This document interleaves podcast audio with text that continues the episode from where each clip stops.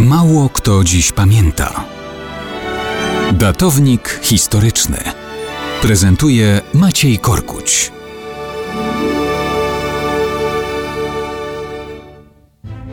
Mało kto dziś pamięta, że w nocy z 29 na 30 stycznia 1730 roku w Rosji faktycznie wygasła męska linia dynastii Romanowów.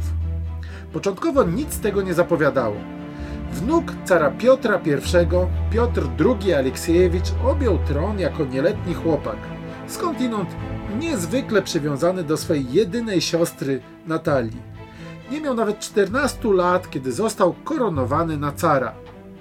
Wydawało się, że w Rosji otwiera się przed nim długoletnia perspektywa rządów, ale jakieś fatum ciążyło nad tym rodzeństwem.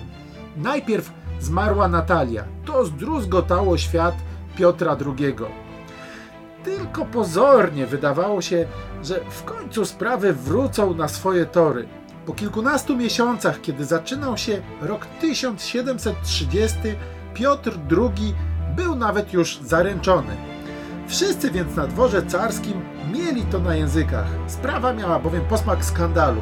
Car zamierzał się pobrać z córką jednego z rywalizujących o wpływy dygnitarzy, księcia Aleksego Dołgorukiego. Wszyscy więc zastanawiali się, jak to będzie po ślubie pod władzą nowej carycy, gdy nagle Piotr II zachorował na najzwyklejszą ospę. Ospa jak to ospa, niespecjalnie groźna dla małych dzieci, okazała się niezwykle niebezpieczna dla tego piętnastolatka. Przechodził ją bardzo ciężko, długo był nieprzytomny, do tego stopnia, że jeszcze żył, kiedy na dworze już kombinowano, kogo i w jaki sposób uczynić nowym carem. I przyszła noc z 29 na 30 stycznia 1730 roku.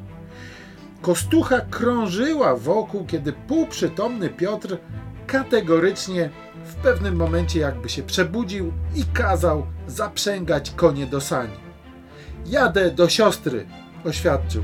W Malignie musiał całkiem zapomnieć, że Natalia przecież nie żyje już od ponad roku, ale rzeczywiście, co do spotkania z nią, nie mylił się wcale. Zmarł jeszcze tej samej nocy. A męska linia Romanowów wygasła, ale potem ogłoszono, że istnieje dalej. Jak to w Rosji. Fakty nie mają największej wartości.